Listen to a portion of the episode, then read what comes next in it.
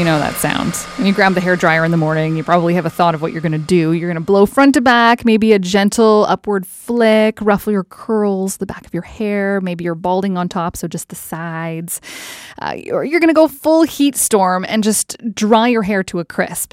But have you ever thought of what you would do if you had to blow dry the skin and feathers of a dead barred owl? Have you thought about that? I mean, or maybe why someone would do that? Well, down at the Royal BC Museum, blow drying dead owls and other birds is an everyday occurrence. And the CBC's Sterling Eyford, of course, went down to the lab where they prep dead animals for storage. Elizabeth uh, Mifsud Sweeney is a volunteer, and she spoke with Sterling about why you blow dry owls. So, normally with birds, we don't wash them if we don't have to, but this one, I don't know if it was roadkill or something, but it was pretty dirty. So we have to wash them, and then they look awful once you wash them. Birds have surprisingly few feathers, so they just look like all skin and like little sticks hanging off them when you wash them.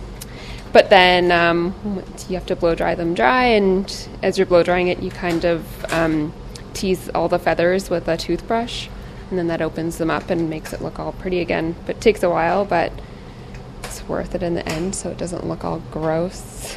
So what what how did you get involved? Why did you end up handling dead animals?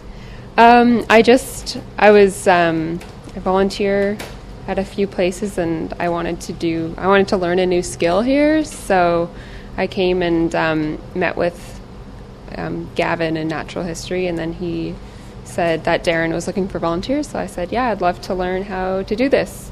We start off with mammals because they're slightly easier than birds, um, but now I mostly mostly do birds. But So how many creatures have you sort of th- th- you know are associated with? There's this uh, glaucous winged gull back here. I think that's right. Did I say it right? There we go. Fancy. I know birds. but how many animals have you handled? Do you think? I don't know a lot of Yeah. them. Yeah, I come in like I try to come in every week, once a week, um, and I usually get through at least one a week, sometimes two if they're small birds. But um, yeah, I don't know how many. A lot. And do you have a biology background? You just Yeah, I do. Yeah. I do. I have a degree in marine biology. Um, so that's kind of what brought me out here. I'm from Ontario, so then I moved out here, and um, and then I got into this because I just like it. For people who don't really know you, or they sort of comes up, how does that come up? What do you do? Um, normally it starts out with me saying, "Hey, want to see a cool picture?" and then my boyfriend yelling, "No, no, don't show them." And then I show them anyways, and then they're usually pretty grossed out. My biology friends think it's really cool, but everyone else that I show kind of gets grossed out by it because I usually have um, not the finished product pictures, which are the nice pictures. I normally have the in between pictures, which are the cooler ones, but also grosser and more gory. so your name is now on on a bunch of lovely dead animals in the museum. How does that feel?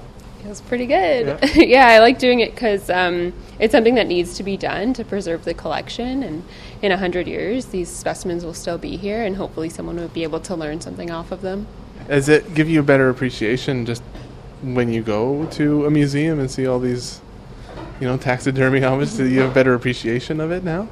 Yeah, it's um, it's really an art form in a way, taxidermy. Um, especially the ones that are like upstairs in natural history on display, because those ones have been um, mounted and they um, they're in like poses.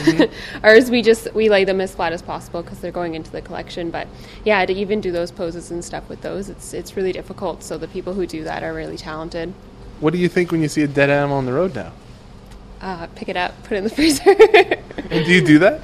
Uh, yeah, I haven't done it yet because I don't see many dead animals. But yeah, double bag it, get the location and the day that it was found, and bring it to the museum. So you'll you'll have upped. Hey, do you want to see a picture? It's like uh, coming over to my house. Hey, you want to look in their freezer?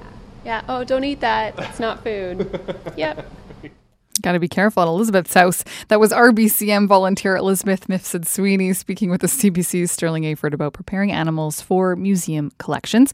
If you want to take a look at her blow drying technique, you can head on over to our Facebook page. That's CBC Vancouver Island on Facebook.